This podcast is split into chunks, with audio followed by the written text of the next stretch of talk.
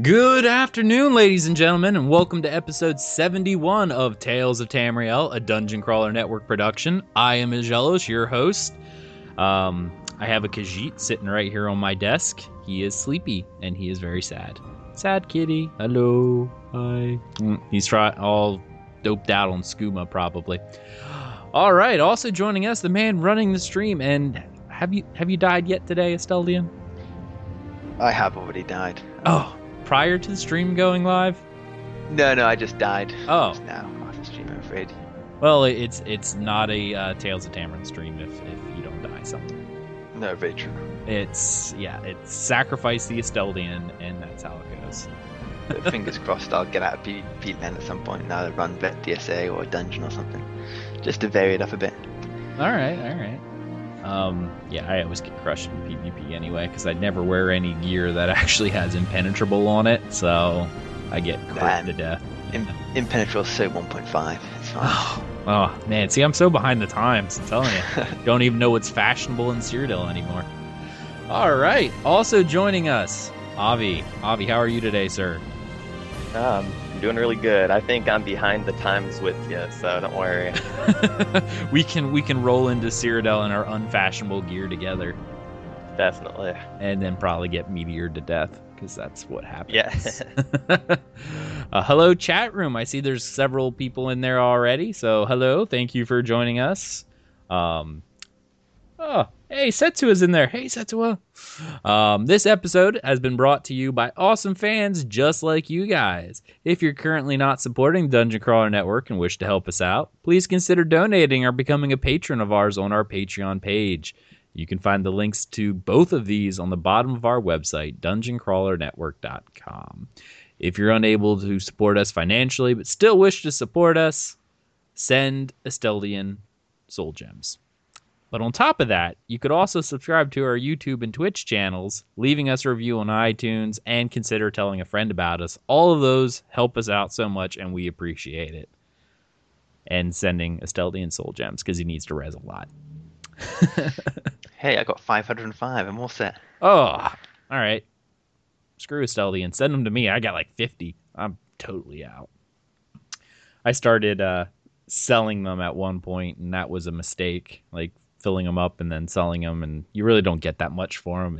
It's not worth it. Then when you really need them, like when I started doing all the trials and stuff, then it's kicking me in the butt for having sold all the hundreds that I had. All right, we're going to move right on into game news. First thing we heard of this week is that Paul Sage, creative director at ZeniMax Online Studios, has left ZOS for a company known as Gearbox, the guys who do Borderlands, I believe.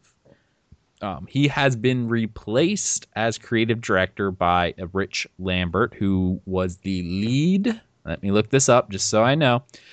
He was the lead content designer. There we go. Oh, thank you, Avi. I know we've seen him several times on ESO Live, like once or twice or something like that. I remember seeing him. He previously also worked on Oblivion, so that's kind of cool. But that is a thing now.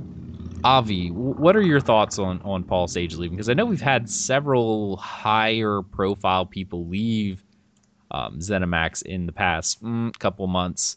Most notably is, of course, Paul Sage Nick Conkle. And there was a Maria something or another. I cannot remember her name. She left right around the same time.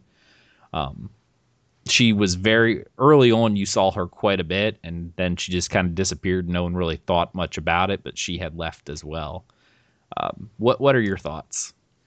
I think it was to be expected. It's an industry where people jump around and go different places to try different things.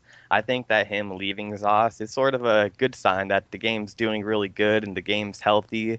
Maybe he felt his role in ESO is getting a little more dimmed because he was sort of here to help create the game and get it running and make it a smooth, nice launch and a smooth, nice game. And I think he's done that very well. So I just think it's simply time for him to move on, and it's not affecting the game at all or anything of that sort.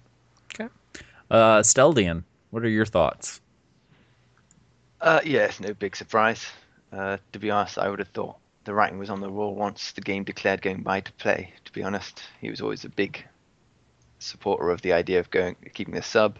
Mm-hmm. He stayed with the game, and I guess he started looking around. He probably had a contract that said he'd stay on until console launch and then move on elsewhere. So, shame to see him go, but as I say, it's the industry. You have people come, and they have people go all the time. Right. And I will say this, this was officially acknowledged by Zos, which is kind of funny because normally they don't really do that. I know they didn't really officially announce or acknowledge Nick Conkle's leaving. We just kind of figure that out by following his LinkedIn profile. He now works over at Riot.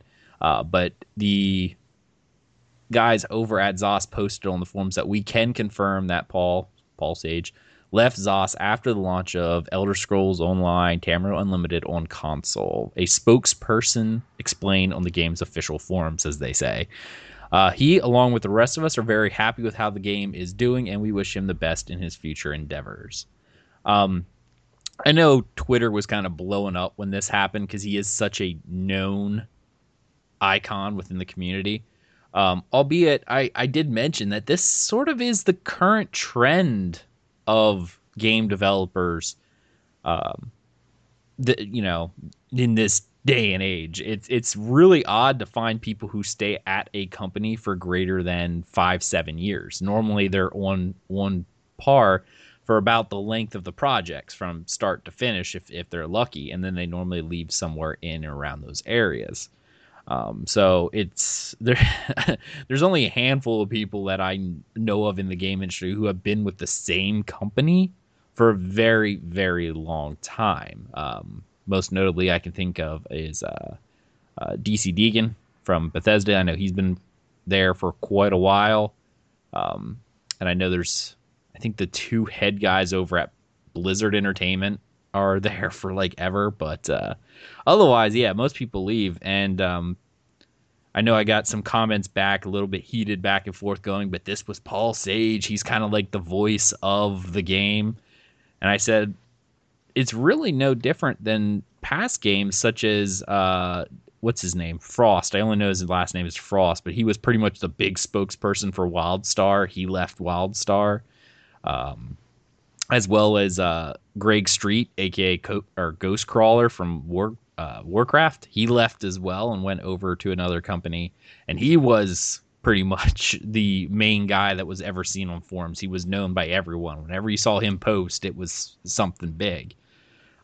It's not uncommon in today's MMO worlds. You forgot John Smedley in your list of people who hang around forever. Oh, who said I forgot? I thought he was dead. Along with EverQuest Next. Never mind about that one. Yeah, Smedley has been around for a long time. And is it lingering like a bad smell? Yeah. I'm going to have to record a session with you, Asteldian, kind of off topic for the Dungeon Crawler Network podcast, because I really want to ask your opinions, since I know you were an EverQuest player, about the EverQuest Next vaporware rumors and John Smedley running everything into the ground.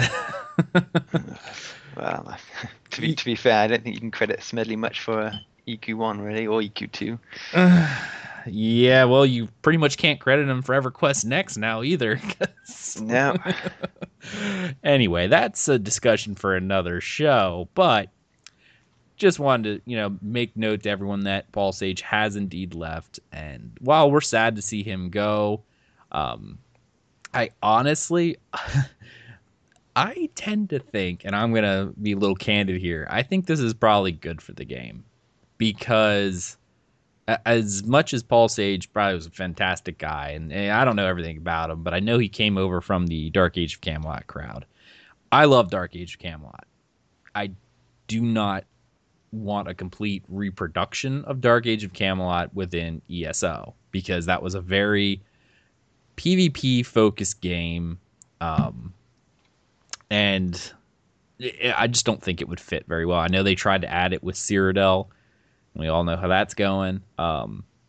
It's just, I would rather actually, and I mentioned this to somebody else as well, I don't know much about Rich Lambert. I almost wish they would have picked someone else with a little bit more of an MMO background.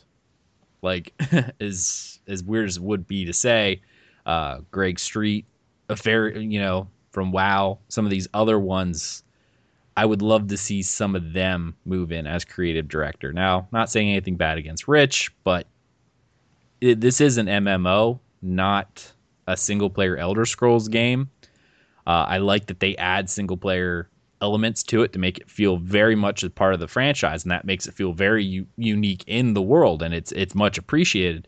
But if you move too far away from the MMO side of things, you've just got another single-player game that you can't mod near as much as you could, Skyrim, so people will end up leaving.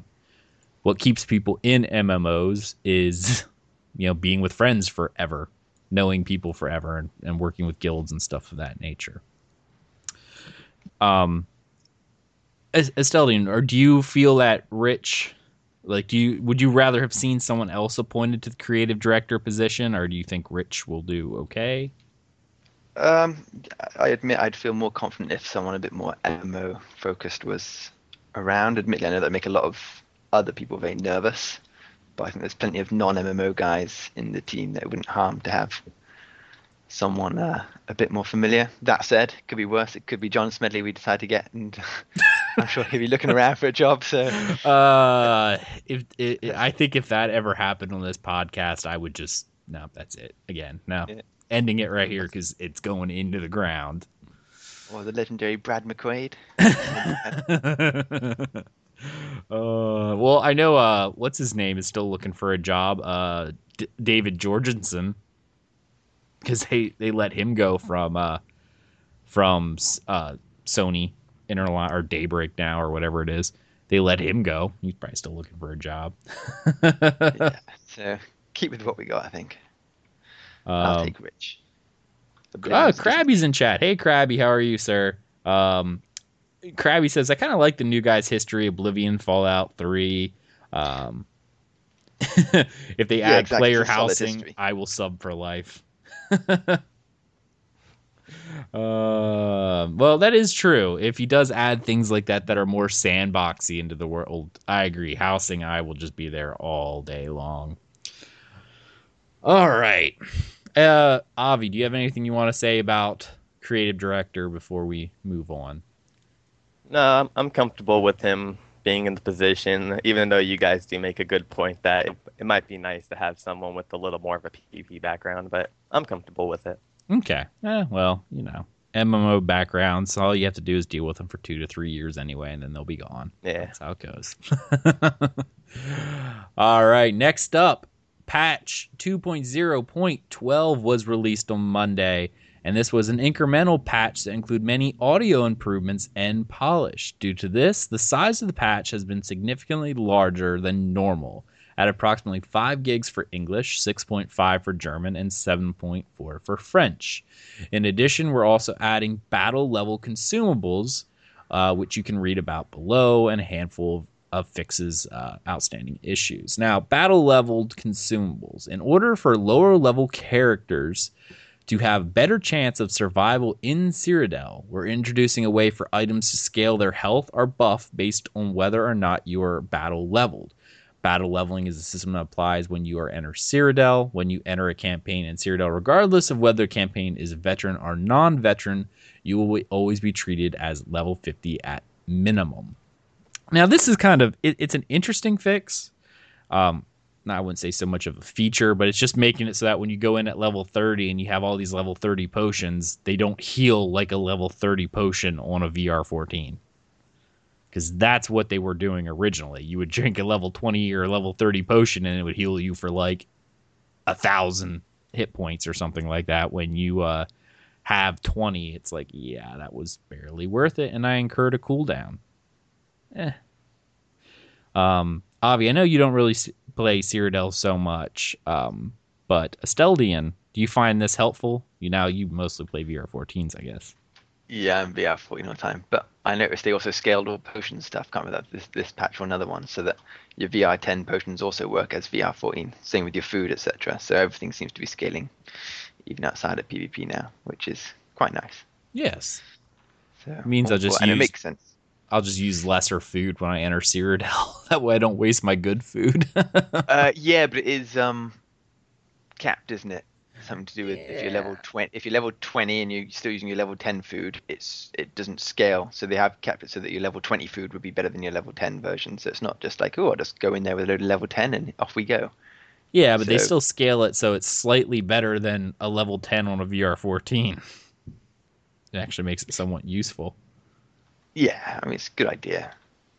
Other than that small thing, the main reason why I wanted to bring this up is for all of our console friends out there. Because when this patch went out, people posted the patch notes on Reddit, and Reddit exploded.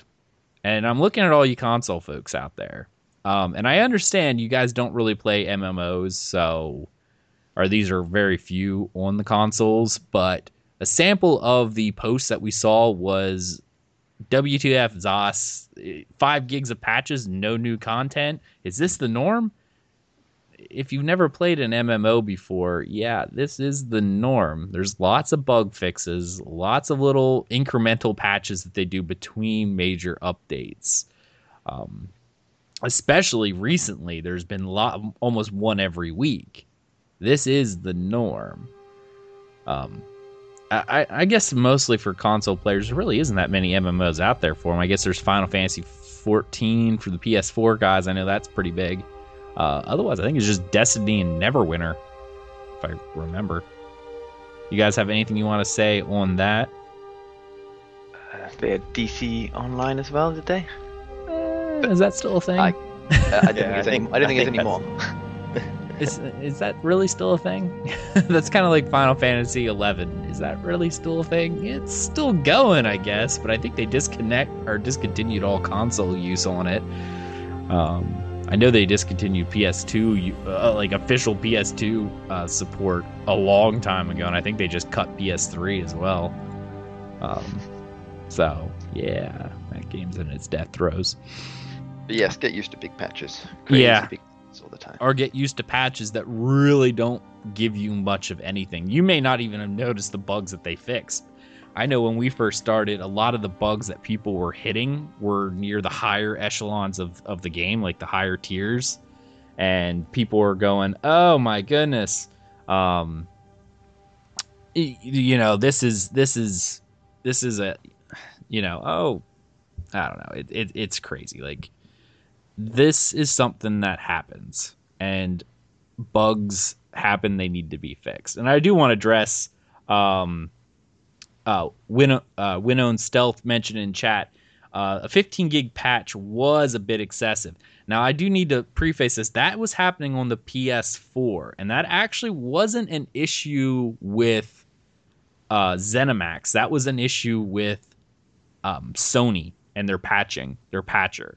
Because that same patch did not happen on Xbox. It was only on PS4 because PS4 messed up its patch cycle somehow. And it sort of did like what happened on the PC a while ago where we had to re-download all the audio files. Well, they downloaded a newer patch like the day before. And if you downloaded the game prior to them releasing this hotfix on the PS4 network, it made you download every single patch from 1.0 forward. So that's why there was a 15 gig patch on PS4, and that was more of Sony's mess up than Zos's. Yeah, it was totally Sony who screwed that, not Zos. All right, that was patch 2.0.12. For both PC and console guys, there's going to be a new patch coming out on Monday for PC, and I think it's Tuesday for Xbox and Wednesday for PS4. I think those are the patch days. So be prepared for another patch. So they did say this one would be significantly smaller. And just to throw it out there, just to keep console expectations down, in general, incremental patches, so all these 2.0 point somethings, they're all fairly crap. You know, you're not going to get any exciting new content coming here. A few fixes, maybe a tweak of a skill if you're lucky of something exciting. You know, they are just there. They are maintenance patches, basically, not actual updates. It's the big ones are like 2.1, 2.2. Those are where you actually get content worth getting excited about. For people who don't no, this is a perfect thing I wanted to mention, because you brought this up and I didn't even think about mentioning this.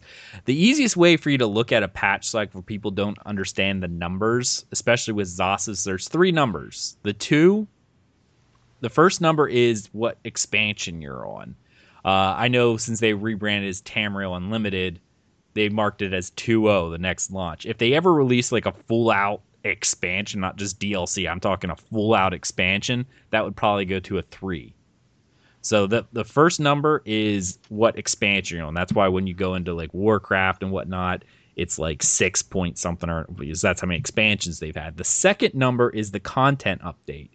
So when they release a small one like this, where it's that third number, that's an incremental patch, which means it's mostly bug fixes and all that random other junk. If that second number changes, it's normally a content update, meaning you're going to see new zones, quests, features, etc. So that second number is the one you're going to want to look at more often than not, because that's the one when you see that number change, that's when you're getting a content update. The third set is just bug fixes and things of that nature, and the first one is only when they've deem that there's an expansion or they rebrand us again, whatever. Okay. All right. Let's see. I'm trying to read chat as well.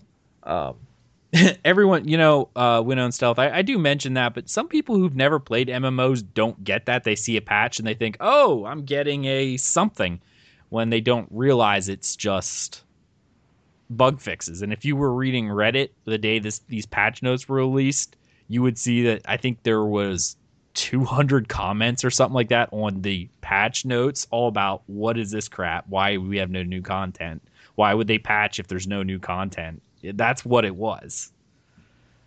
Okay, now we're going to move into something that's fun, because ESO Live happened and they dropped the bomb on update 7.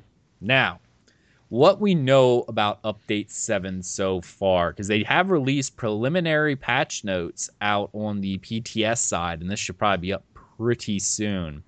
But we'll just go over the big changes and updates being added. With Update 7, we are getting the Imperial City, changes to the veteran system in terms of experience, new item sets, and 2 new veteran ranks.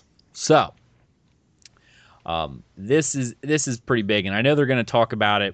What day did they say they were going to talk about it? What was it, the 13th or something like that? On ESO Live, they said they're going to do a big info drop on like the 13th. So that is a thing that's happening. But we will be getting new content in the form of the Imperial City. Now, I am excited for the Imperial City for multiple reasons. One, as we talked about on last episode, episode 70, the changes to Cyrodiil, so we won't see so many buff campaigns. Yay. So now maybe the Imperial City will actually get fought over, and I might even go into Cyrodiil to go into the Imperial City, because it reminds me so much of Darkness Falls. Avi or Asteldian, have either of you played Dark Age of Camelot? Because this Imperial City is a direct carbon copy, just, new textures. No, I didn't. Okay, you didn't? Oh, no. EQ at the time. No, I haven't. Okay. Well, more or less what the Imperial City, or Darkness Falls was a PvP dungeon that actually had really good gear in it, and when it would allow only one faction to enter at a time, but if you were already in it, it wouldn't kick you out. So one faction could enter in the time, and it was controlled by the number of keeps. Whoever owned the most keeps had access to the dungeon at that time. The higher levels, of course, were lower level. You could farm lower seals to buy lower tier gear, and the deeper you went in, the better the seals were, the drop, better the gear was you could get, but of course everything was much harder. And of course, in the deepest, darkest parts of the dungeon were raid bosses, like open world raid bosses. Now, they were at the time no pushover. Like Legion was insane, which was a giant demon made of lots of other little demons. It was really gross, and you should look it up. Just Google DOAC Legion, and you'll see like a really, really weird picture of it. It was kind of cool. But whole guilds get together in order to work on it. So I'm really excited for the Imperial City being like that open world PvP zone that you can go into. You can do PvP objectives. Like, I know you can do that in Cyrodiil, but these will actually have real objectives that are kind of worth doing, and be able to go in there and do all this fun stuff. That excites me. Avi, are you excited for Imperial City? Yeah, I'm excited if I'm going to actually be able to get in and see it. But I'm really excited. I like the idea of smaller base PvP, and I like the idea of in-game arena they slightly mentioned. I'm mostly just excited to see it, you know. I just keep on thinking back to Oblivion and thinking back to how it looks, and I want to get in there already. But I'm excited. I am excited. Setsua in chat goes, I love Setsua because he was an old DOAC player like me. He was a hippie too, just like me. Rack on. Join the frolic. That's what we do. It took over 200 people to actually take down Legion. That was a server-wide event. Everyone in your faction, when you were doing Legion, that was something you just did. So that's interesting. I like what their little tagline. The highly anticipated Imperial City is here. Battle your way through the fallen capital of Tamriel in an all-new PvP experience. Imperial forces have routed the Daedra, and there went a motorcycle, have routed the Daedra back into the city and are calling all adventurers for aid in battling the threat. But the Alliance war continues to rage on in the city. War never changes. Imperial City is accessed when your Alliance controls all 6 of their home keeps. It is if the home keep is lost while players are inside the city, your Alliance will be locked inside the city until you're all killed or all 6 home keeps are retaken. So something that was slightly different from what Dark Age of Camelot had. If no one takes any keeps, all 3 people have access. That was a little different because DOAC didn't have it that way. Only one person could have it, and it would be locked to everyone if it were completely set. So that's kind of interesting. Of course, they talk about several other things, like how it's broken down into different districts where you'll be able to go in and do some different stuff. There's a new Imperial Daedric armor that can only be crafted within the Imperial City and is quite powerful. So what I'm guessing is this is an item set that has an exclusive look to it, not so much of a motif style. Yeah. They do have an arena, which is cool, but it's both PvE and PvP, and it's not instance. So you could be doing a PvE arena battle and be attacked by players. See, that's what interests me the most. Really? I'm trying to work out how it works. Is it arena sort of like as we know it, such as the Dragon Star Arena kind of idea? If so, how's the limit of who comes in? Because if you can have a whole Zerg come in and wipe you out, that's kind of pointless. But there's a limit of how, so you could end up having 4 groups of 4, for example, in there, all of opposing factions and the enemies. That'd be great, but I'm very interested by that. Okay.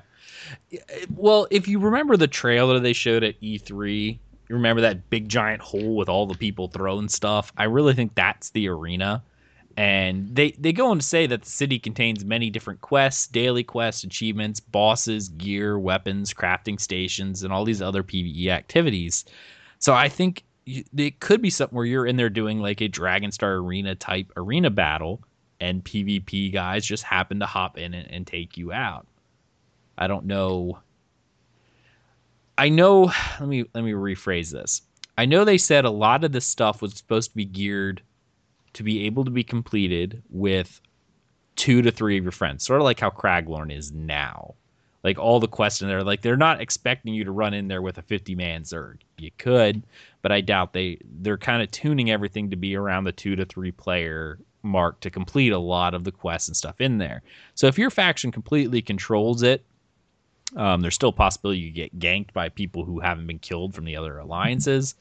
But if you're controlling it, you should be able to do most things with 2 to 3 friends. Now, they did say there are raid bosses in here, but everything is not instant. So it's very much like you could be doing a raid boss and get crushed if you lose the city and people run through and kill you. Yeah, I'm just intrigued, because I say, if the arena's, say, a four-man group idea, and yet PvP guys can come and kill you, that's cool, but while it's not instant, is there a limit? Can there only four of the other faction turn up as well? Otherwise, what stops a group of 12 people turning up to do the arena itself and just slaughter everything? You know, there must be some limiting factor in there. You know, honestly, the only limiting factor I see in this entire thing is that population is shared with the rest of Cyrodiil, so... yeah, so I am wondering. Yeah, that could be thousands of people. Or hundreds of people. You know, if you get a Zerg coming and kill you in the arena, it's like, well, that's just annoying. As I say, I like it to be not instance as such, but maybe a sort of instance which is open to two other factions, so you can literally have 12 players in there, four of each faction, and the actual PvE side of it as well, so you get a full-on constant battle going on, but who knows? I know what you mean, because what makes this content challenging and fun? Yeah, they said they're planning on making most of it scaled at 2 to 3 people, but you know what's going to happen. Day one, there's going to be 3,000 people in there, you know? Yeah, exactly. If you have to walk around with a full-on army just in case the PvP has come up, it's like, oh. Well, yeah, that is a thing that could happen. See, open world things like this, just like Darkness Falls, the mechanics weren't really there. This isn't going to be Dragon Star Arena. I don't even think the raid boss is down in the bottom while the videos made them look cool. I don't think they're going to be all that difficult, because how do you scale world bosses in... I mean, you can make them do certain things. You can make them do mechanics. You can make them do certain things. But you can't be as tight with the AI when it could be 3,000 people in there. And I have a fly buzzing around. It's killing me. Avi, you've been kind of quiet. What are your thoughts? I don't have too much thoughts on this whole thing. It's all confusing me a little bit too much. What's confusing you? Because go ahead. I just don't get how the whole thing's gonna work inside. The whole aspect of it really confuses me just a little bit. Yeah. Well, if you can think of anything that you're particularly confused about, I'm sure others are probably similarly confused. And if you pose the question, we can try to answer. I'm trying to explain it the best I can, and those who played Dark Age of Camelot will understand right away how all this is working. When they show this off, I know how this thing works. Now, DOAC is also 15 years old, so there wasn't much in terms of mechanics anyway. Almost everything was tank and spank. It was just, you know, that's all it was. There wasn't a lot of mechanics in the game for almost anything, because the game was older, and therefore they just, hardware limitations didn't allow for this kind of stuff. So the idea with the arena is sort of on the line of, like, you can have an arena battle, but other people, say if EP has the Imperial City and then AD takes control of it, then they enter while EP is in the middle of a arena battle. Then the 80 people can just kind of come in and wipe them out, right? Yep. Oh, I think that's kind of cool. It's almost on the line of you gotta make sure your alliance is holding the city tight to go and do some of the smaller things inside. And if there's a big battle happening right on the outside wall and you're about to lose the Imperial City, then maybe you shouldn't be in the dead midst of an arena battle. But right. Like I said, that's why it confuses me just a little bit. But I like the idea of how it's all sounding. It sounds just like a big close-up battle, you know, and I'm loving it. It is difficult to understand how it works, but it would be more or less like, just as I said before, when the city starts, if all, like, we'll just say the entire map is wiped clean, everyone has their home keeps, and that's it. No one has taken anything. At that point, all three factions could enter the Imperial City freely. The gates are open, right? If I'm going to use EP because I love EP and it's blood for the pack. If EP goes, you know what? We want to do some stuff in here, and we're tired of the Smurfs and the, I don't know, whatever they call the AD people. I call them a much less flattering term. Bananas. Bananas, is that it? Yeah, bananas. Similar to what I call them. At least same shape. Anyway, A phallic shape. Yeah, that's right. So EP goes, screw these guys. I'm tired of them. We want to do some stuff in here. Like, we have guilds who want to go in there. We want to down stuff. We want to do quests. We want to do all this stuff. So we're going to block access to them. How you do that? EP sends groups out and takes keeps from the other side. So EP has all 6 of their keeps, our gates open. The second that either one of the other factions loses a keep and they don't have all 6 of the home keeps, their gate closes. That does not kick out the people who are already in there. But they can get no... It's like cutting off reinforcements. You still have the people that are in there, but they can't get reinforcements. Their only thing is to die or wait until their faction gets their home keeps back and reopens the gate to allow reinforcements. So it's cutting off their reinforcements. So I'm guessing if you die and you don't have control over it anymore, then most likely you just get yeah, it forces you to respawn at Way Shrine, which would be outside of the Imperial City. Yes. Now, if you owned it, you might be able to respawn either using a soul gem or somewhere inside, like a Way Shrine inside the city. You could use, but if you do not own the city, you would get kicked out when you die. Winnow and Stealth had something here, and I want to talk about. Could the Imperial City include phasing technology to control population? I think that really, while it could, I think that would do away with the idea behind it. This is meant to be an open PvE realm or PvP realm, like. That whole extra danger is meant to remain there. Not only that, but if, say you're doing an arena battle with your 4 people, all right? But you have 50 other Zerg members just sitting off on the side. If they used phasing technology, which would limit it to 4 of each faction, well then, 50 EP sitting on the side couldn't help you if an Alliance Zerg came through. Now, the Zerg would limit to 4 people, but what 4 people would it be? How would they determine that? Because most people run around in 20-man groups or whatever in Cyrodiil are larger. It would be 4 random people chosen. Oh crud, they're all 4 healers.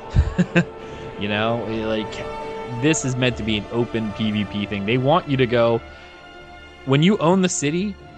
This is what happened in Dark Age of Camelot. When you owned the city, when you took the Darkness Falls, first thing your faction did was said, okay guys, clear it. They got together in a giant Zerg and they searched every nook and cranny of the city, just wiping everyone out. Once everyone was cleared out of the dungeon, that's when it went into PvE mode, and therefore they could go break off and do all their smaller PvE group stuff. You got a big notification. You'd be in there doing a dungeon and it'd be like, Ebonheart Pact has lost control of Imperial City. That was when you either hightail it out of there or group up with other people to make a last-ditch defense. Once you lose control of the city, you're probably not going to be able to complete whatever it is that you were attempting to do in there. Ark, never miss a chance to insult Altmer. Ancient Nord saying, I like it.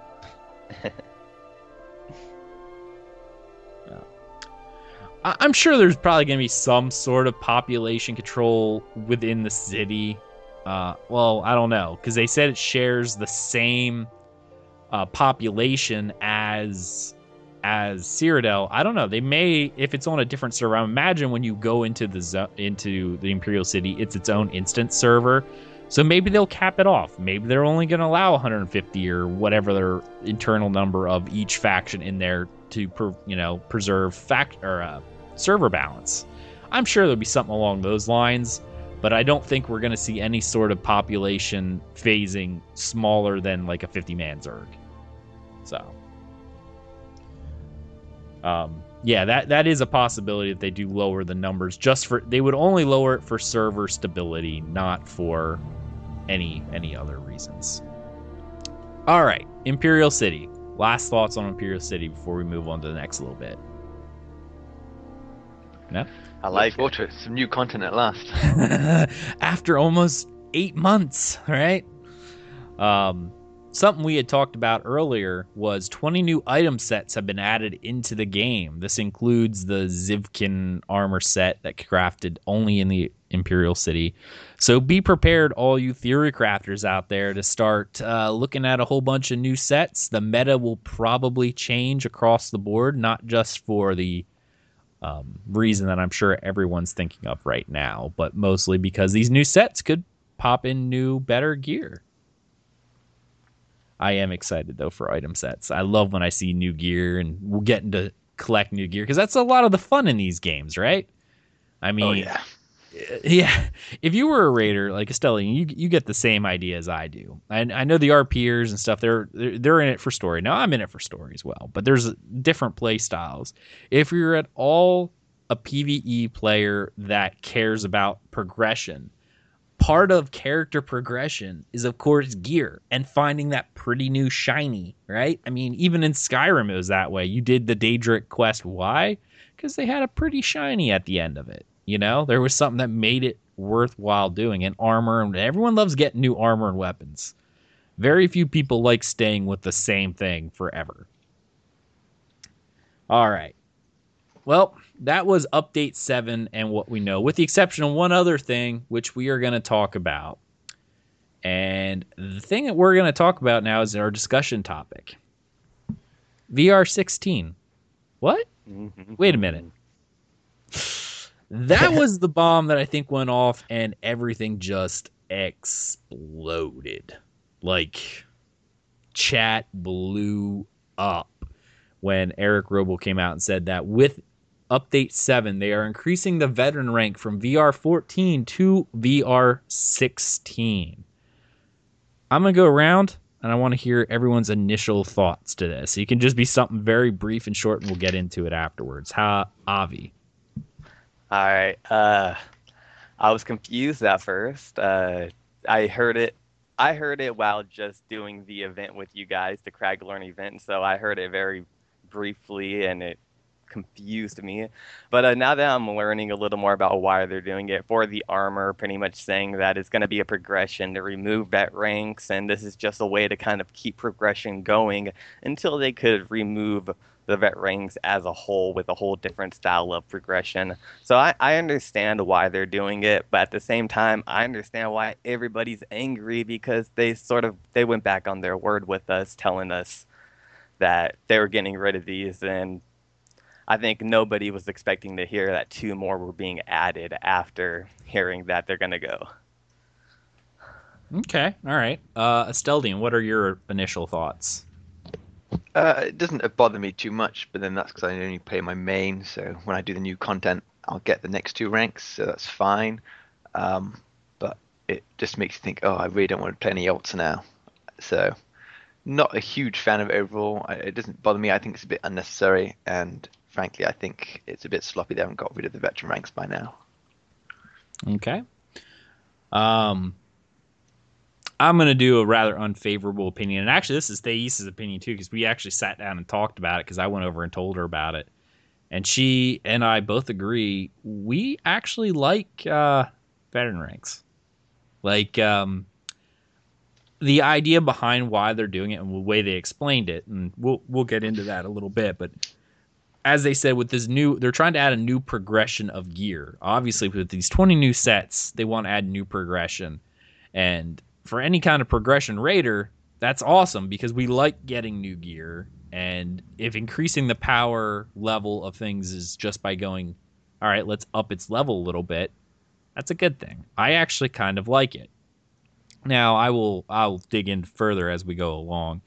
But I'm actually in favor of the new veteran ranks, and I'm actually fine with this as a term of progression, both for gear and power. All right. Let's actually dig into veteran ranks and what we think. Why do each of us either oppose or go against such a thing? I'll kind of go first on this one, because I kind of explained a little bit, and you guys can kind of piggyback off of and give your counter thoughts. Reason why we like veteran ranks is because it does give us that sense of progression. When they release new gear, hopefully they go back and add VR 16 sets to the old gear as well. Not necessarily update the sets that you have, but actually go, hey, there's now a VR 16 variant of what you're wearing. You could go, well, you know what? I'm not really going to worry about it. But the main raiders, like the actual people who are worried about endgame progression, whether it's through trials or, you know, any of the challenging PvE content, or the top end PvPers are going to try to get out every little bit. And characters that think that their character's quote unquote done once they have their build, because what's a build? A build for most players is the skills you have set, your attributes as you have them set out, and what gear you're going with to, you know, help along with what your play style is. My Templar right now is quote unquote complete, because he has all the gear, all the best in slot gear that he can get. This would be the point in time in like my WoW career where I would be bored, because I have everything that's best in slot.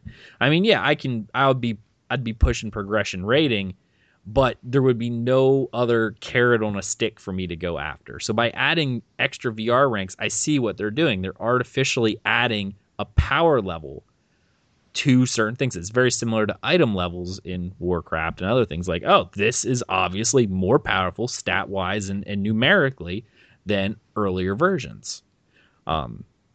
I don't think VR ranks were always the issue. And I know we have some other people, and I see Winnow and Stealth's champion points are progression. Yes, I do agree. They are progression. They are a horizontal character progression. But look at games like Rift. They had both gear grind as well as their fate attunement or whatever it is that allowed you to still get better. You can have multiple. You don't need one. But that's the reason why I'm thinking that this is a good thing. What are your guys' thoughts? You want to counter? Give me your thoughts. Yeah, I'll go. Okay. When it comes to progression, I like them. I like the XP. I like them. Okay. Got mixed up a little bit.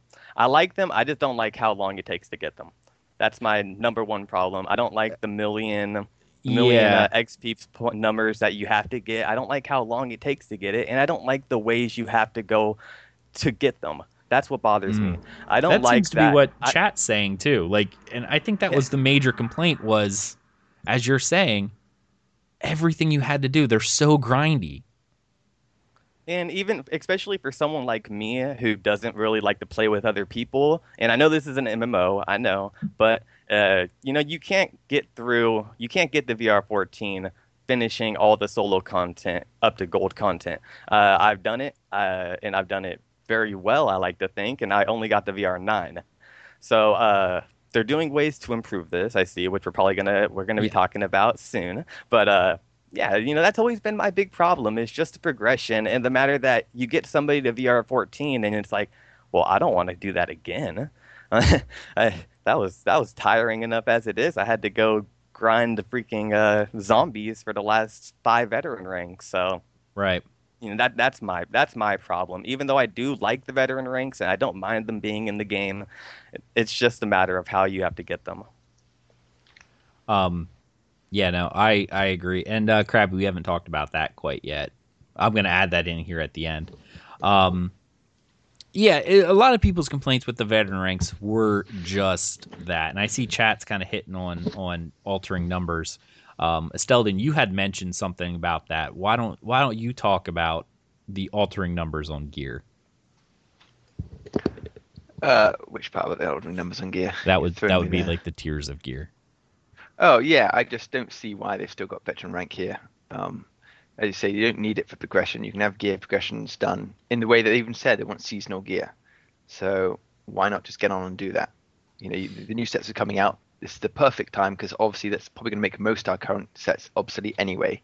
So here's your chance to turn up and say, right, VR 1 to 9, all the gear there is now rank 9 gear, and now we're getting rid of VR, so this is tier 1. So rank 9 is tier 1 gear. Here you go, level 50. That's the best stuff you can get. Tier 2, hard to get for whatever reasons. That's the equivalent of VR 14, and that'll convert any gear from VR 10 to VR 14. sure there's people who go, oh, lucky me, I had a VR 13 master weapon, now it's technically a VR 14 one, or the equivalent of. Great, so they're a minority who get away with it, and they get a bit of luck. But all that gear is going to be redundant anyway because the new sets have come out, which will be either more tier 2 stuff, or depending on how powerful they decide to make this stuff, I guess this would be the tier 3. So season 3 of gear, here it comes, and you could do all that and wipe out all your levels at once. Silver and gold content unlocks because you don't need it anymore. Again, the silver would be equivalent of when you're in tier 1 gear, I advise you hang around this place, but you can go on to gold section, which would be the tier 2 equivalent over there. And again, Imperial City is for those in tier 2 who are looking to progress onto tier 3. All that can be done without having the 16 ranks, and it can't be that complicated. I agree. No, that is something that is, I know people would like as well, but do you feel that the adding VR ranks is just because the people at ZOS are incompetent, or do you think they just like, you think there's an underlying reason as to why they just can't remove them? Because like what you said, they originally mentioned seasons of gear, and I like that idea of then, oh, this season's better. Or they kind of already in a way have that, because you can get a lot of if you do AA and Hellra, you get what, VR 12 gear, right? If you do Serpent, you can get the same item sets that are VR 14, which is like season or tier 1 and tier 2. It can be the exact same thing, just better stats. Why do you think that they're having such an issue with removing these things? I really don't know. My only assumption is because they haven't done bugger all towards it, because they've been too busy doing all their other content or the console stuff. Right. So they've kind of slacked a bit. And so they're doing this as a bit of a emergency patching. Krabby says, I think it's more complicated to remove them because literally all of endgame content is linked to veteran ranks. They probably need a lot of time to make sure everything is working with the new system. And he does have a point. A lot of the endgame content is designed around these veteran ranks. By lowering the power level, let's look at silver and gold. For instance, it's not like the 1 to 50 experience. What do you do with silver and gold or Craglorn, for instance? All those mobs are leveled up based on the current leveling system. How do you remove that while still showing a differential in power? Well, as I say, you'd have the silver would be the tier 1 gear, wouldn't it? So they'd be weaker than the tier 2, which would be the gold content. So the mobs are sort of based around what they expect you to be wearing, which is essentially what they're done on now in a way. It's like, well, you should be VR1 gear or whatever, so therefore that's why this is a weaker zone. And the idea is that silver and gold content, people want it to be a more open experience anyway, so you don't have to worry about, obviously at the moment it scales veteran rank, but by just sort of lumping it and saying this is all tier 1 and this is all tier 2, it gives you a much more broad spectrum of being able to go in and then go, right, I can go anywhere I want now, and technically I'm in tier 1 gear, so all these places are open to me, or if I'm feeling brave I can jump into the gold and try gamble my way up there. So I think it works there. And then again, the raids, well, they'd be tier 2 based. You could argue that's going to be a problem because we've got tier 3 gear coming out, but isn't that going to be the problem anyway? Fetch 16 stuff, unless they're going to revamp the raids, they're still going to be obsolete in the old gear set, as it were. And there needs to be that. And I gotta say, win on stealth, you're not being a massive D about it. Everyone has strong opinions, and they're very well founded because they've told us they are going to. My reasoning for liking veteran ranks is only because I like the idea of gear progression, and currently they don't have any other avenue of gear progression. Because they haven't implemented these kind of things yet, or at least, they haven't figured out a way or showing us a demo or anything showing us that they can remove veteran ranks. I know we're all theory crafting and talking about what we could do to change, but in the end, we don't know their back-end system. What is causing the issue? We all think it's a very simple thing. Just remove them, right? But what is really the issue? We're not sure about. Yeah, would I like veteran ranks to be gone, just champion points, and then do essentially the WoW progression of gear where it's just, this raid has this tier, and then, you do that raid, you get that tier, your happy day. And then when the next raid comes out, you have a new tier. Yeah, I like that. I've done it for years. I wouldn't have done it for years if I didn't like it. I know Asteldian with your EverQuest, you've done the same thing. We like that type of gameplay. But does a new tier just mean like it's better armor at the same level? Or yeah, essentially better stats. Oftentimes, new tier gear is maybe a different type of set. Like they often, especially with this game, what I would imagine them doing is the tier of armors you get a sword. We'll give you a sword, okay? Your tier 1 sword gives you, it's 10 damage, 10 stamina, okay? That's it. Tier 2 would come out, and you could get the same sword, okay? It doesn't have any item set. Or they have this new one that goes, oh, this sword also does massive AoE damage, but it's now 15 damage, 15 stamina versus your 10. So you have to go and work on that. Or you could get an upgrade to your sword to get it up to that tier level, which would be an awesome thing to do for crafters, right? Being able to use upgrade mats to upgrade crafted stuff through tiers. Yeah, I like that. Yeah, it's like essentially just gives you something to go after, because even as for Skyrim players, as you're leveling up and you get new swords, it's nice. You open up, oh look, it has a nice sword and does more damage, right? But eventually you hit a point in the game where nothing is better than what you have.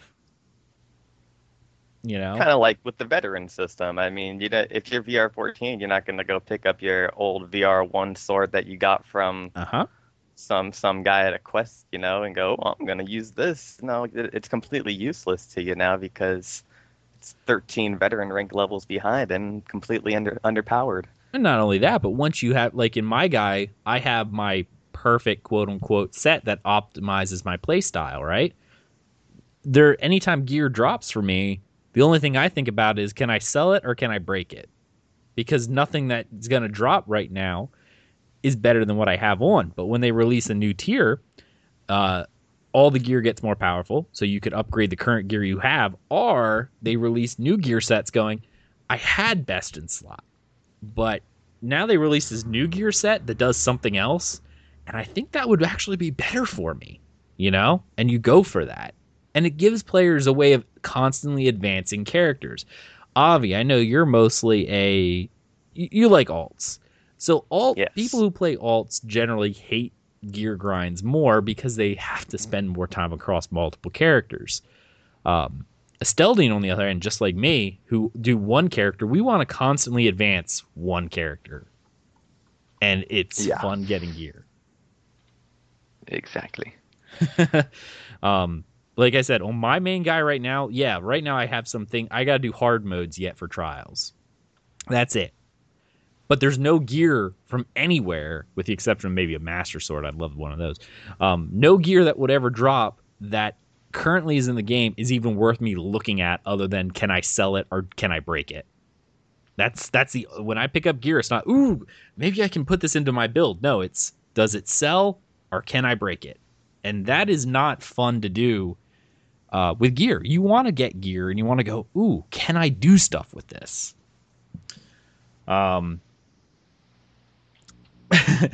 I don't think anyone doesn't like gear grinds. Some just can't admit it. You know, people, I say that. People are like, oh, I hate gear grinds. But those are either super casual players who, you know, play like an hour a week. Yeah, they hate gear grinds. But most people are like, oh, I hate gear grinds, often then stop playing the game once they have the gear that they like. That kind of stopped me in Guild Wars 2, because they have no gear grind. You get your set, you're done, and it's max, and it never changes. Even with their new expansion, gear never changes. I finished everything that I needed, had all my gear. I have nothing to look forward to. I log in rarely. To play. Yeah, I have no reason to play. I think I've logged all of maybe 2 hours in the past 6 months of actual Guild Wars 2 time. I log in every day to get my daily bonus. That's it. That's not good for a game community, because people who I would play with see me once a day for about 15 seconds, and that's it. Because I have no reason to play. I have no motivation to get stronger because I can't. Yeah. That's how I feel. Progression is what keeps people going. It's always getting it. Regardless of what people say, unless it's 100% sandbox, there's always a progression.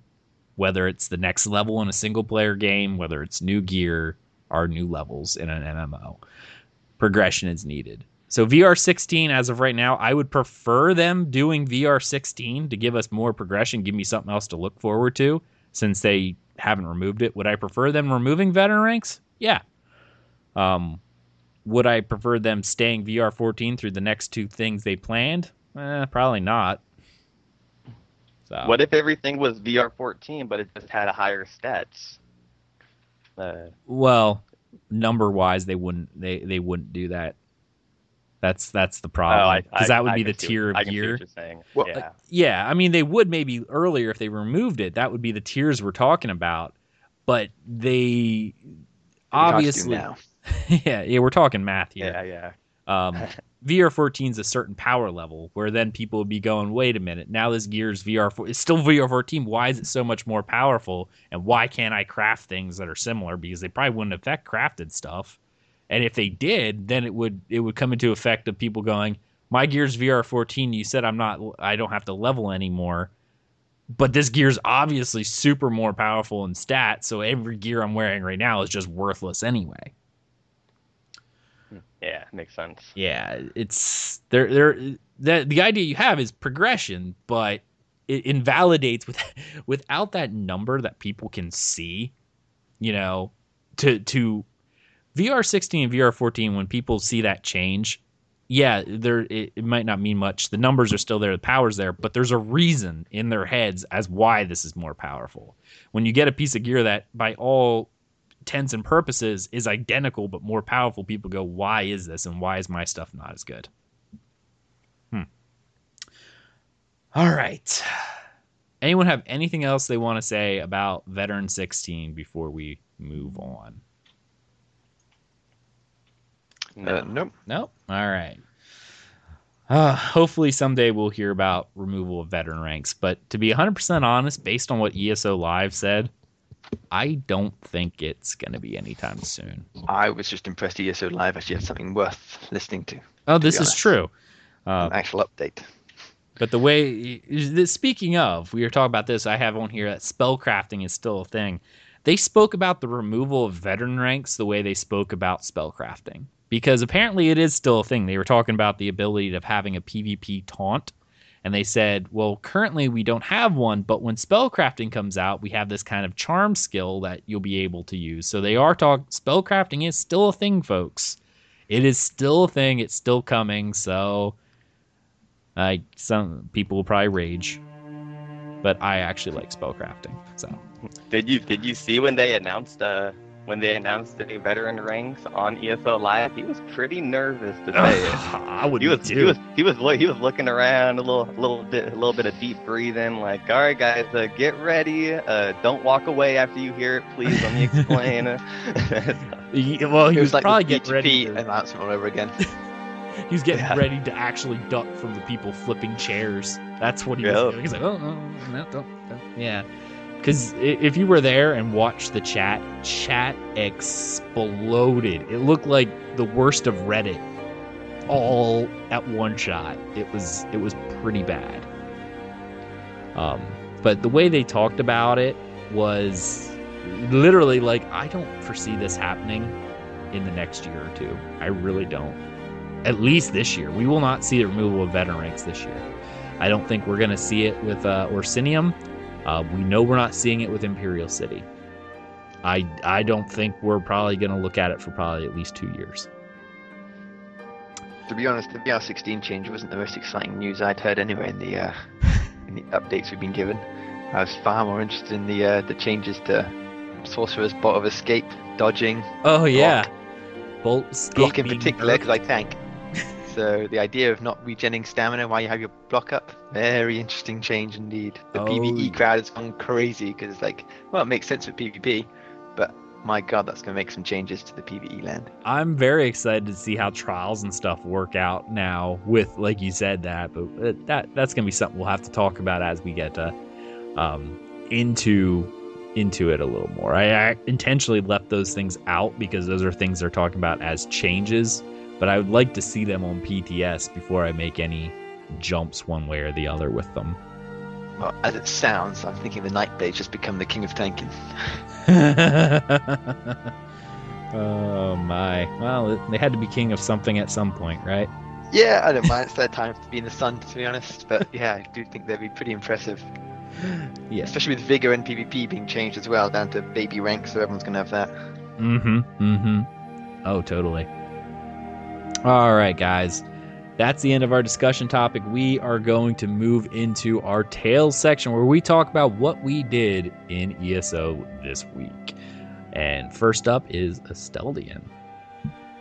Well, mine will be pretty short and sweet. I didn't really do much at all in game this week, to be honest. I think I ran a vet DSA just because some people were doing it, so I just jumped along. Oh, yeah? Other than that... Following Smedley? Is that what you were doing? Yeah, exactly. I just, you know... retweeting his tweets, you know, liking him. But yeah, no, I just haven't really done much at all. I pop on occasionally, run a little delve in Cyrodiil just to take another champion point away. But otherwise, yeah, not really done much, I'm afraid. All right. Avi, sir. All right. Well, I made a little decision this week on which one of my characters I want to get the VR 14 because I just really want to get the VR 14 already. It's starting to bug me so much. And really. Before 16 comes out, right? Yeah, before 16 comes out. Or maybe I should just wait now since it's going to be easier to get XP. Yeah, but they are nerfing, what is it, 15%? It's down to 850,000 instead of 1 million. Yeah, and I think it's even a little more experience in a lot of places, public dungeons, other places that for you to get experience. So it's going to be easier to level up your character, which I like. But not bloody group dungeons. Oh, yeah, no. Oh, yeah. Still Heaven forbid group dungeons get better experience. Yeah, God forbid we bring some of that MMO into this game. Let's go out there and up the experience for public dungeons, which are what? Just going to be zerged all day? All right, Pretty much. I decided that I'm gonna level up my sorcerer. You know, my sorcerer is probably my favorite character right now. She's VR4 right, and she's only in silver cups, right? Yeah, I know, right? seriously I'm gonna play Sork. nerf. I better stay away from Templar. I don't want you guys to you're not allowed to play Templar ever. As soon as Avi plays Templar, nerfed. But yeah, so, you know, she's only in Grotwood and she's already VR4 and, you know, using XP scrolls and just doing all that stuff. I have a feeling I'm going to get her to VR14 far before I finish gold content. So that's what I've been doing pretty much, even though I haven't played her much this week. It's just been planning. But besides that, I started we just said that. And in the notes, I actually have written that I just started a new Templar.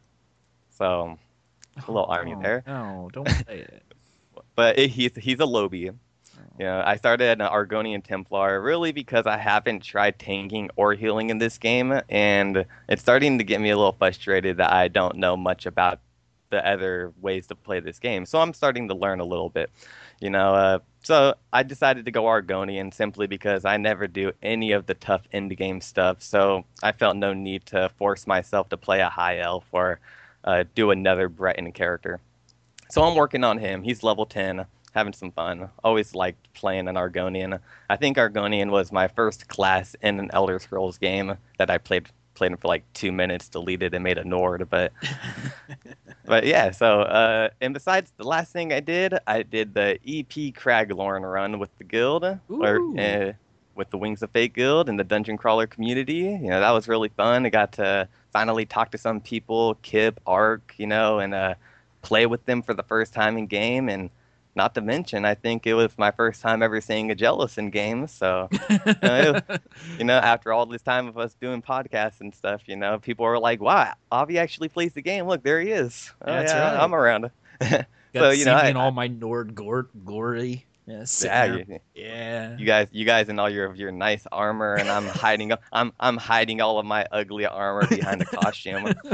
I saw you roll up. You rolled up in your armor and then you saw us, you're like, I have not played that character in a really long time. You know, I get on him every once in a while to feed his horses and just look at him and go, oh, I miss this guy. So I got on him and I looked at my armor and I went, oh my goodness, this is back when I didn't know about sets and I just had all these random armors that I've made purple and went, oh, they're purple. Oh. He looks good.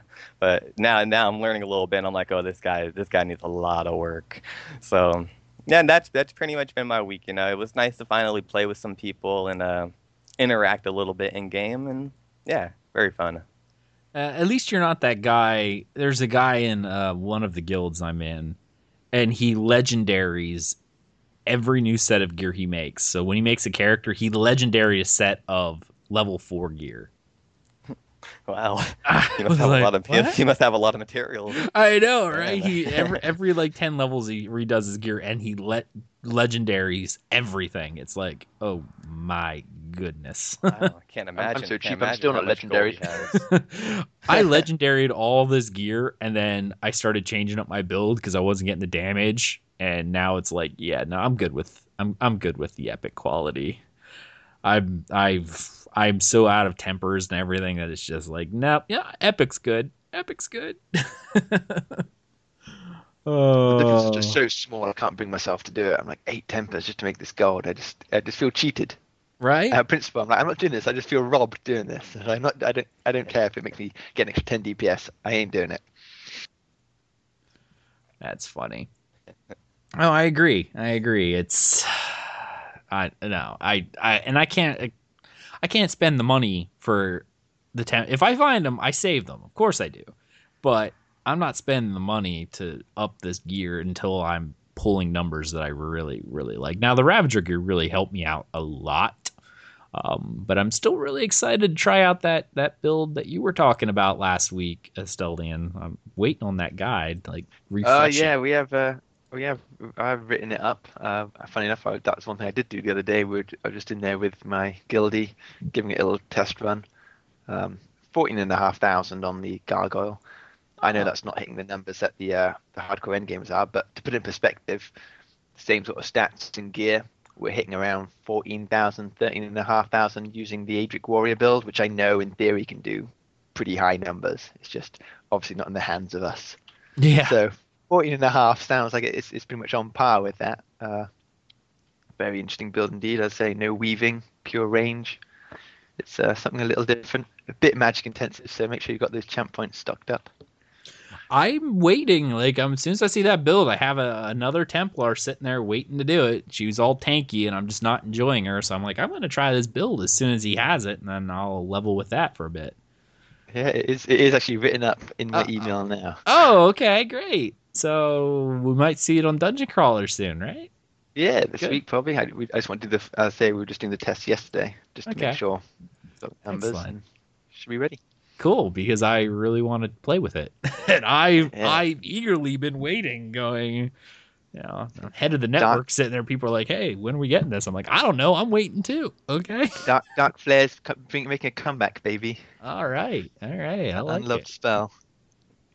Well, other than waiting on that build so I can play my other Templar, I did get to run. We attempted an Arthurian Archive hard mode with Dreadlords on my Nord. It was a blast. Near the end, we kind of got a little sloppy. We didn't actually down. Our best attempt was 14%, I think. And I got to tell you, I know people talk about the trials and how, you know, they're rather easy compared to some of the other stuff.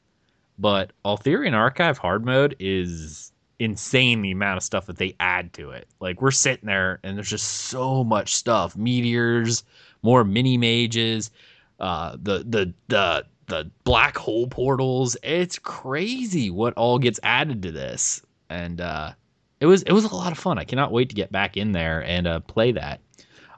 So shout out to the Dreadlords Guild again on the US mega server, taking me along. Had a blast. Cannot wait to get back in there and play around some more. Because right now, the only things I have not done are Veteran DSA and the hard modes of the trials. I have all the other trials complete, just not the hard modes. So that's my next step. Vet DSA and the hard modes of all the trials. So, yay. So that's what I did on my main character by myself.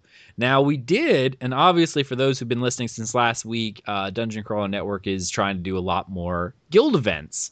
And we have a new Ebonheart Pact officer who is doing event coordination. It's Kilted Piper, awesome guy. And, he is doing a pledges night every Tuesday. Our next pledge, which we'll talk about later, is, again, this coming Tuesday, where we just get together as a guild and run pledges. Now, we did the normal and the gold, and we ran it with Maiden Hellfire. I got to meet her. She's awesome. And Ridge, great guy.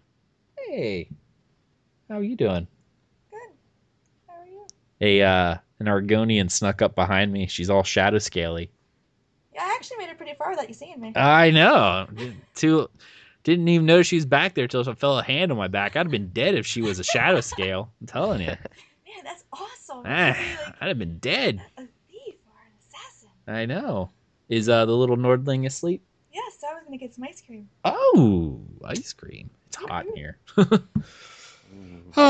Anyway, so if anyone's interested, the Kilted Piper Pledges Night. It's a lot of fun. Come on out.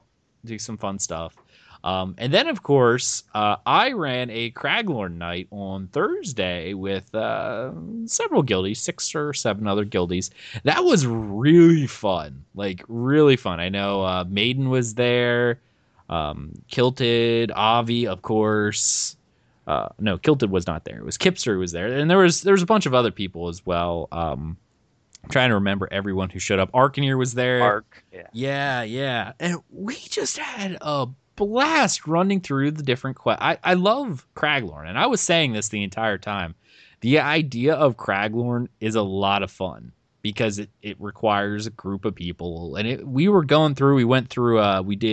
the Spellscar area because everyone knows if you were grinding Spellscar, there's this annoying little quest giver who follows you. Thank goodness you're here, and you just ignored her constantly. Even Kipster was like, I've never done this quest before. And I'm like, despite the fact of all the characters you've grinded to VR 16 in this area, you've never done this quest. And it actually leads you inside that giant spire. And it's really cool when you get in there. And I think I still need to tweet you a picture, Avi, of it on Ultra Graphics. I gotta tweet you the picture of non-Ultra Graphics. The 8-bit? Can I run it on my Nintendo? Yeah, pretty much. Yeah. Let me just say, though, those delves inside of Craglorn are beautiful. This is the first time I ever got to see anything in Craglorn, really, so gosh, even though I might have been the guy who fell off the edge, but were you the guy who's like, hey, I could jump this, and you're like, nope. I made it. I jumped it and I made it. I was like, whoa, I hope I was supposed to make that jump, and then somebody tried to jump it behind me, and they wrote, and they had to write in chat, they're like, no, I didn't make it. I didn't make it. Nice. But that whole area, the quests are actually a lot of fun to do. We did that one, and then we more or less just picked a direction and went, guys, we're just gonna do any quest or any delve we come across. And we had enough for almost 2 full groups, I think. So we were able to do 4 and 3 to finish some stuff. And I know I went with the 3 group most of the time because I was VR 14, and a lot of other people were lower level, so. But it was a lot of fun to do all that, and I know we're going back. We're going to try to do that weekly. I think we're going to do it again this Thursday. I just have to double check. Got to start working on that EP character a little bit. I will eventually force you to just go EP because that's what's going to happen. So I know. I don't know about that. We're going to keep doing all these events, and you're going to be like, man, I really should just go EP because it did get a little more lonely when I went to DC, because the guys I went to DC to play with all eventually left the game. So, but man, I mean, for King and Covenant, what can I say? Oh, blood for the pact, right? That's what you can say. Anything that's not Dominion. Yeah, that's true. As long as you're not Dominion. All right. So that was a lot of fun. I cannot wait to do more of those. And Craglorn will definitely be a recurring thing going forward, because it's one of those things that you can do that's like PvE And even if you've cleared Craglorn, you can go back and do it again because all the quests are dailies. So they're repeatable. So you're constantly earning champion points and things like that. So it's just a lot of fun. Finally, I was playing my Altmer Sorcerer. I didn't get as much time. I played a little bit on Saturday morning and a little bit prior to the show. Not as long as I wanted. And Krabby, get off this stream. Not for the Queen. No. Go back to your house. No. No. No. I'm going to roll up an Elder Scroll and beat you on the nose with it. No. I only got from 38 to 39. I was hoping to hit 40, which would make her my second highest character. I have a VR 14 and a 39. That's my gap. It's very much the 1% kind of thing on my account. Like I have one VR 14 and everyone else is like way low. I'm almost done with East March. I think I have...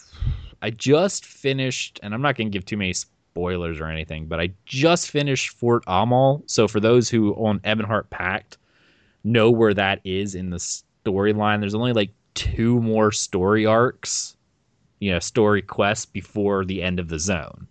Now there's some other little minor stuff I have to clear up. There's only like two more story quests to finish off. One with some weird witches, and then the final area that ends off the zone, which is what is the name of that castle on the hill or whatever it is? It's the actually for those who played Skyrim, it's Skuldolphin. Skuldolphin, yeah, the Alduin's, yeah. Where Alduin was at, you know, where you actually go to fight Alduin at the end of Skyrim. Spoilers? No spoilers. Skyrim's been out forever. Is actually the final area of East March as well. Like you end up there. So I have one area to the south I have to go to, and then the attack on Skuldolphin, and then that's it. And then it's down to the Rift. So I've really enjoyed East March. Like I always enjoy the Skyrim zones. I just do. It's just getting by Shadowfen before that is rough. But yeah, it's done. But now whenever Asteldian's new guide comes out here for the new build, I'm going to be loading that up on my Imperial Templar. I'm going to strip her down. That's right. She's sexy. I'm going to strip her down, break all of her armor, and build armor based on what they're saying with whatever, and level up using that build. Because I want something different. Yeah, I don't know how well it works at level up build, to be fair. Well, it's okay. I need to practice it. So I'm fine with playing with it. I know you have a bunch of probably high-end gear that I'll just kind of add in with crafted. But I want to play with the rotation and everything. And well, I think funny enough, the beginner set did use 5 citruses, funny enough. So that's a nice easy. Yes. That's what I'll do. I'll probably end up doing that because I want something a little different from the, I don't know. Like I didn't want to do exactly what my main Templar does, which is, you know, 2-handed damage. So I tried going sword and board, got her up to like 27, 28. I don't know. It's tanking's not for me. It's not, I know none of the early questing is difficult, but it just feels slow compared to my other character, like my sorcerer, for instance, who was spec'd primarily magic DPS. She just blows stuff up. Like it's just it. There's nothing. Even my Dragon Knight, who's spec'd as a sorcerer, it just blows stuff up and makes everything look like, obviously they both die faster, but I just feel like nothing really threatens my life enough, other than maybe world bosses, to wish I had a tanky character. But being a tanky character for normal quest just feels slow. So. Oh, no, I agree entirely. I played this game always intending to be a main tank, but leveling up, nah. Sword and Shield was leveled up by doing the old quest hand in swap to the other bar, because there's just no need to be playing around with that as your thing. So I wore mixed of armor, so I got them all leveled up, so I didn't need to worry about that. Yeah, worry about the tanking later on. Yeah. If I want to tank on the character later, I'll build a set and let her do it at max level. I'm not exactly. And if you're like me, because I'm a magicka based build, so I use seducers for my tanking as well. So, oh, there you go. The set's already ready. Happy days, yeah. Although obviously I use light armor for the DPS, but While leveling, you can go with 5 heavy for the seducers. The perk of it is it gives you plenty of regen anyway, so you don't need to worry about being in light. Right, right. And practically nothing you're fighting anyway is going to tax your resources. Not till you start doing dungeons and raids do you ever run out of resources. Exactly. I mean, my healing tank's got 2,000 regen, and he's in all heavy. Yeah. So you can get the regen going easy enough without light armor, so it's not a big deal. Right. Yeah, tanking to level up. I did it at first 27 levels, and I just... At first, it felt refreshing. It's like, yeah, this is kind of neat. I can take like 20 things, and then you realize 90% of the quests you don't need to tank around the. You can almost do every quest without killing things, and you realize, well, what's the point of me holding 20 enemies when they're all that does is waste time. I don't know. That's how I felt about that. So whenever that build comes out, I plan on leveling my Templar. My other Templar a little bit. The other thing I'm doing is I'm trying to finish leveling up my skills because I think I'm actually going to switch, like respec my guy and put more skill points into Provisioner again. I know I just leveled it off, but none of my characters are VR1, which means I can't do the highest level writs on any character, even though they're all 50 crafters, so they all need the highest level writ, but you can't accept it because you can't get to Craglorn to hand it in.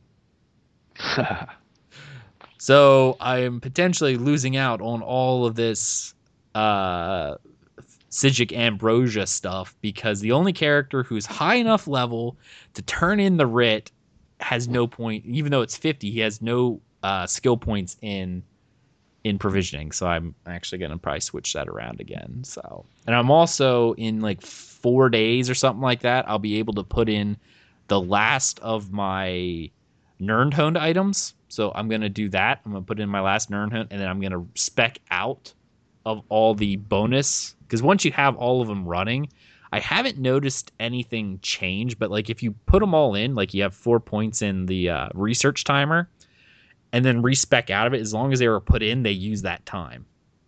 Like that's what I've noticed. I've not seen it change, and it doesn't unlearn stuff if you don't put points back in it. So since it'll be final one, I'll free up 12 points, I think it is, because all my researches are then done. So I'll have 12 points free to move around after 5 days. So in 5 days, I'll respec after I research the last 5 items I need for Nirnhond, and then respec out of that and just not have any points in the research timers because I don't need them anymore. And that'll free up 12 points that I can throw around somewhere else.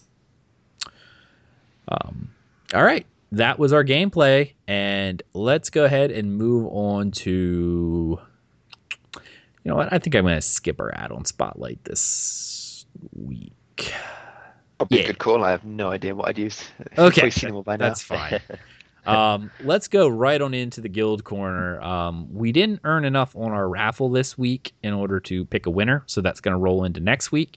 But let's go ahead and talk about guild stuff because we got a lot of events, especially for the Wings of Fate Dungeon Crawler Community Guild. So, Asteldian, why don't you go ahead and shout out your guild?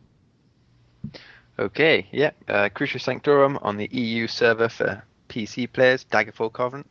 We're still looking for just a few more. We've got 30 members. We're probably looking for around 35, 40 ideally, just to help. You know, make sure we've got plenty of people around to do pledges, vet days, trials twice a week. Fairly relaxed guild. We like to have a laugh. But also, if you're struggling with bills or a bit nervous about raiding because you've never done it, that's not a problem. We can easily show you the ropes. It's not a big deal. We've had plenty of people who've never even raided before in their lives who've turned up. And in fact, some of them become very strong players indeed.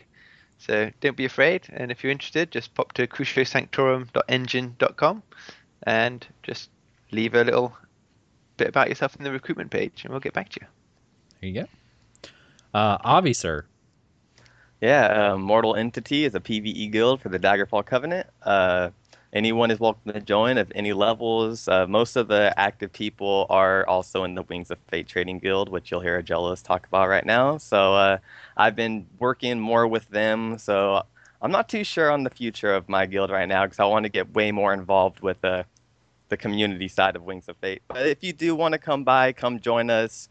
Eventually, if something happens, we're all just going to go to the Wings of Fate. So Yeah. Hey, Obi, welcome. Yeah, Obi's in chat. Hey. And actually, speaking of Wings of Fate being the community guild for us, we've been doing a whole lot. We've been looking for people, and Avi has been graciously stepped in as our Daggerfall Covenant event coordinator. And yes, sir, I know you sent me an email, and I think it's an awesome idea. Awesome. So we'll talk about that. Perfect. He stepped in because right now we're fairly large right now. I just did a whole big clear out of inactive people because we're clearing people out who've been inactive for about a month just to make sure we have an active roster. We know who we got. If you're going to be away for longer than a month, please let me know. If you let me know, then we'll be good there. We are still actively looking, especially among our own guys. This is mostly internal. If you've been with us for a while, you get priority, of course. We are looking for an AD event coordinator, as Krabby saying in chat, more AD in Wings of Fate, and a trials leader, because we want to get into that a little bit too. Obviously, there's a lot of really good guilds out there. Like I run with Dreadlords, I would recommend them wholeheartedly on the US mega server if you're into fairly serious raiding. Like these guys are good, and we'll go from there. But we want to get a group together as well that's going to be a little more casual, just so people can learn how to do stuff, because obviously you got to start somewhere, right? So that's something we're going to have to do. So yeah, still looking for one of those and an AD guy. Avi, of course, has stepped up to be our Daggerfall Covenant, so he will be working on doing events for the Daggerfall Covenant. Of course, if you head over to dungeoncrawlernetwork.com/events, that's our calendar. You'll see what we're doing, when our podcasts are, when we're doing stuff within the guild, etc., etc. And also for guild stuff, who to contact if you're interested in doing those things. Kilted Piper has stepped up to be our Ebonheart Pact coordinator, and he is doing Pledge Night every Tuesday, as I mentioned above, at 7:30 p.m. Eastern Time. So every Tuesday, he's going to be getting groups together and organizing groups to go through and do all the pledges, silver and gold. So you can come out, get your keys, get to know various people that, hang out with us, because we'll be there. You can hop into TeamSpeak with us, chat with us. We just have a good old time. And finally, I am also helping out with the Ebonheart Pact coordinator. I'm not an official coordinator. I'll say that. I am not. But I do like doing Craglorn nights.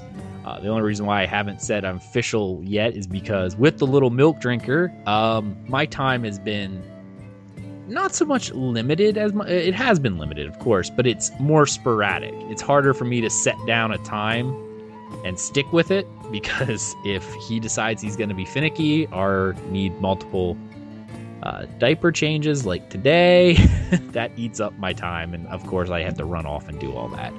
Even during our Craglorn night, I had to put people on hold going, guys, hold on a second, I gotta go check on Little Milk Drinker. So that is something people have to deal with. Krabby's asking, what VR do you need for pledges? For pledge night, we take any level. You need to be at least VR1 to actually accept the pledges, but if you have a low level, we'll speed run you through so you get the skill points. So we did that for several people. They got this silver quest, and we went in at a lower level for my character so that we could get the skill point. And then you have to be at least veteran rank 1 for gold pledges, because those will make people do at gold, or at least veteran. So I think what we're also going to do is, I have to put it up on the calendar yet, but I think this Thursday, the 9th at 7 p.m., we're going to do another Craglorn night, because the last one went off really well. This is for Ebonheart Pact, of course. So we're going to do another Ebonheart Pact Craglorn night on Thursday. So 7:30 p.m. on Tuesday is Pledges Night for Ebonheart Pact, and for Thursday at 7 p.m. Eastern is going to be Craglorn Night for Ebonheart Pact. And Avi has a DC event coming up shortly as well. Krabby, it's looking like you just need to, come over here and go Ebonheart Pact. Just saying. All right. If you're interested in joining, you can just send me a message in game. That's at Agelos, A-G-G-E-L-O-S, and we'll get you an invite. Obviously, we do try to do the trader as well, so make sure you keep up on the auctions. Keep your guild store loaded. That way we can sell some stuff, get good traders, and make it helpful.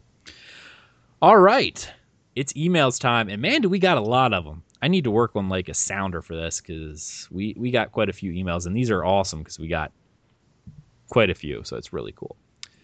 Keep them coming. I love getting these. We answered this one already, but I'm going to answer for other people. This is from Ryan. He goes, "Hey there. I appreciate the work you guys put into these builds. Just have a question on the 2-0 Templar Stamina DPS build. What passives would you recommend taking for all categories, class, skills, weapons, armors, racial, etc.?" And since Asteldian wrote that, I'm going to let you answer that again. I know I already emailed you, but you can just answer it again. Yeah, you'll find most builds, that not just ones I write, but anyone writes, they usually don't delve into the passives much. And the simple reason is because any passives for any skill line you're using, it's just worth getting them all. I always recommend getting every single class passive anyway, just in case you change builds up or just flip some skills out. Always take all the passive in your weapon, and always take your armor and all your racials, definitely. I mean, my priorities would always be getting your racials and your classes. And there are some you can read, like in medium armor, for example. I'd say the improved sneak's a low priority because that's not really relevant to the actual DPS spec, as it were. But otherwise, so it's a bit common sense involved there. But otherwise, you just take all the passives. I mean, I've got all 3 armor passives just in case I decide to do a build. I don't even use stamina anymore, but I've still got a build with them all in there just in case I might flip over to it. So yeah, you'll find you'll rarely ever get much details on passives because it just makes sense to have them all every time. If you're leveling up, of course, there is exceptions. You just got to prioritize which ones would be more helpful. While you're leveling up, when you don't really have a lot, depending on the race, I think we talked about this as well. Depending on what race you are, if you're a Nord, for instance, just ignore passives till the end. They're worthless. Yeah. If you're Imperial or Red Guard, you may want to pick them up for that stamina DPS build the sooner. And if I remember correctly, several of the ones within Adric's spear line would be preferable to the other ones. Burning Light passive is a must. Just that's like the best one. Yeah, that and Balanced Warrior. Balanced Warrior and priorities. Burning Light, yeah. And so if you're tight on them, I would always go weapon. Get your weapon passives, and then the Adric Spear for that particular build. Focus on those before you focus on any of them. But otherwise, Get them all, but don't. Gotta have a little common sense. Same with armors. Look at the stats for the armor, because you're definitely going to want to increase the ones that do critical strike.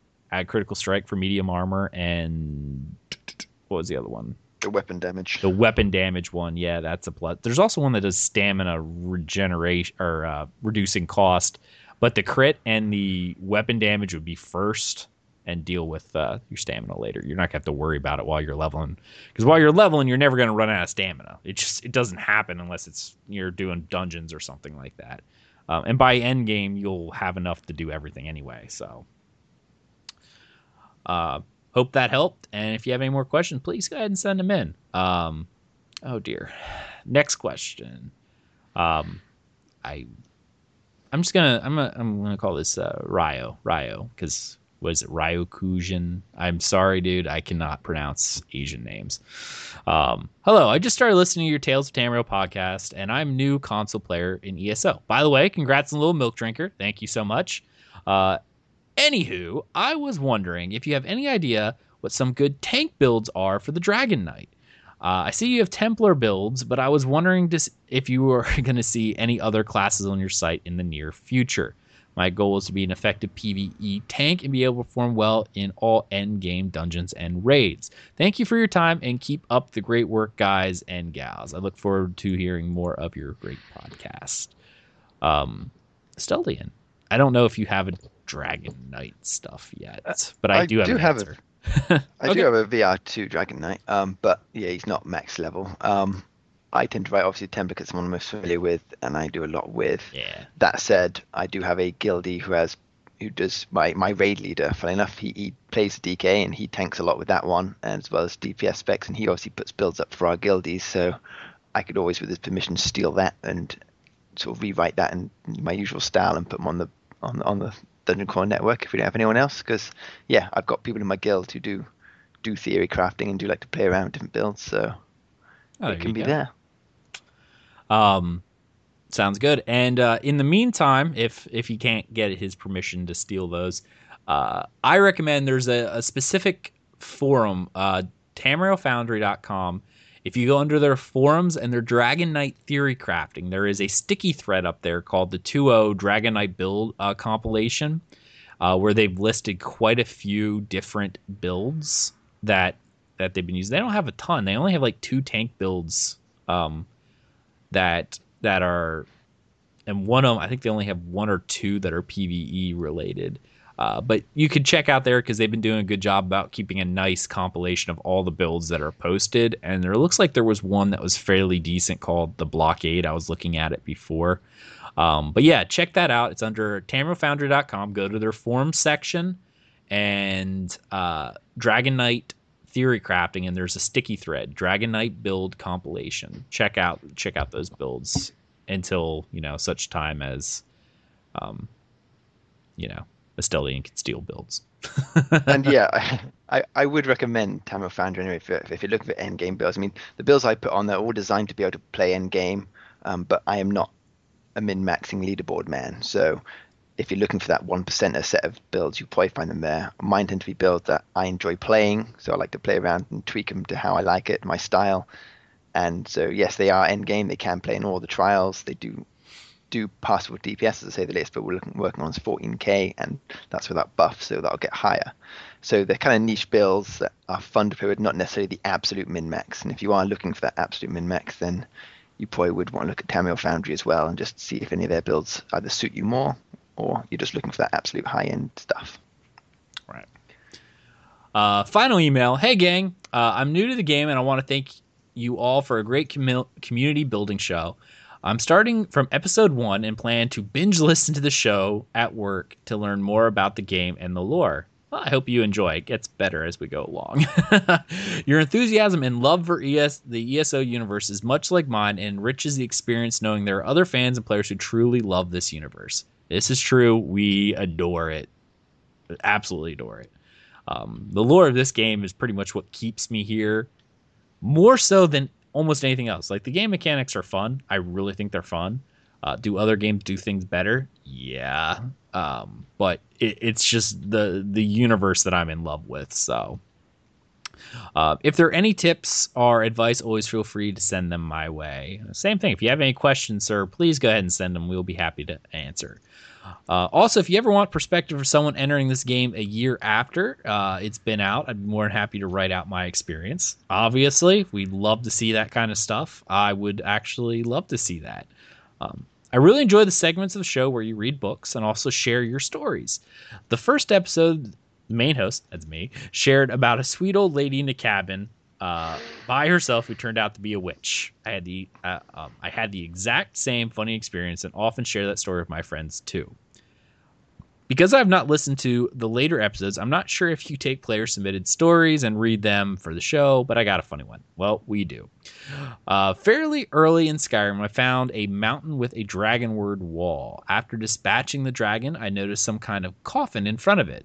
Figuring I'd get some cool loot, I opened it and saw this monstrous lich creature pop out, who soon wasted me. A dragon priest, of course. Having saved before fighting the dragon, I tried again and failed. I was way too low level for this guy and decided to guerrilla warfare this beast. I got out a conjured bow and began pinging him in the head and running over and over until he dropped. This was my first Dragon Priest and was quite a thrill. That was from Rick. So, Rick, thank you so much for your email. Hopefully you get caught up. You got 70-some episodes to go through, and hopefully you'll hear this one pretty soon. That's the end of our email bag, and time for final thoughts, guys. Avi, sir, why don't you grace us and go first? Yeah, it was a great episode. I'm excited for all the events and all the things coming to the Wings of Fate, and hope to see you guys all there in game. Right. Asteldian. Oh, finally some news to actually get excited about. So I am very happy indeed and look forward to what the future will hold. Excellent. For myself, of course, thank you so much, chat room, for showing up. You guys have been awesome. Like every week the chat room just gets better. Like there's quite a few people in there. They're just chatting away. I want to give a special thanks to Winone Stealth. You had some really great stuff in there. Krabby, of course, member of Dungeon Crawler Network. Thank you for being in the chat room and interacting, as you know. Thank you so much, guys. You guys are great. Ark, as always, love seeing you there, buddy. I really hope to see some more people show up for more of the Wings of Fate stuff, so please check our calendar. I can think of a handful of people I'd like to see there. Obi, I see you're in chat. I know you're listening. Obi, show up to some of our stuff. Obi, I know we don't have AD, but Obi, all right. Special shout out, Scary Drew. Scary Do, show up. There you go. Hey. They'll listen to this, and I asked them where they were the last for the Craglorn event, but you know. So thank you guys, and definitely we're having some fun. Show up, join us, and always come back and listen to our show again. We love hearing from you guys. Send us emails, everything. Thank you so much for listening, everyone, and have a good night. You just listened to another episode of Tales of Tamriel, a Dungeon Crawler Network production. If you want to get involved, please be sure to check out our website at www.dungeoncrawlernetwork.com. Please be sure to follow us on our social media and YouTube channels. We can be found on Twitch at twitch.tv/Dungeon Crawler Network, on Twitter at Dungeon Crawl Net, and at Tales of Tamriel, and on Facebook at facebook.com/Tales of Tamriel Podcast. Thank you for listening, and we hope to see you next time.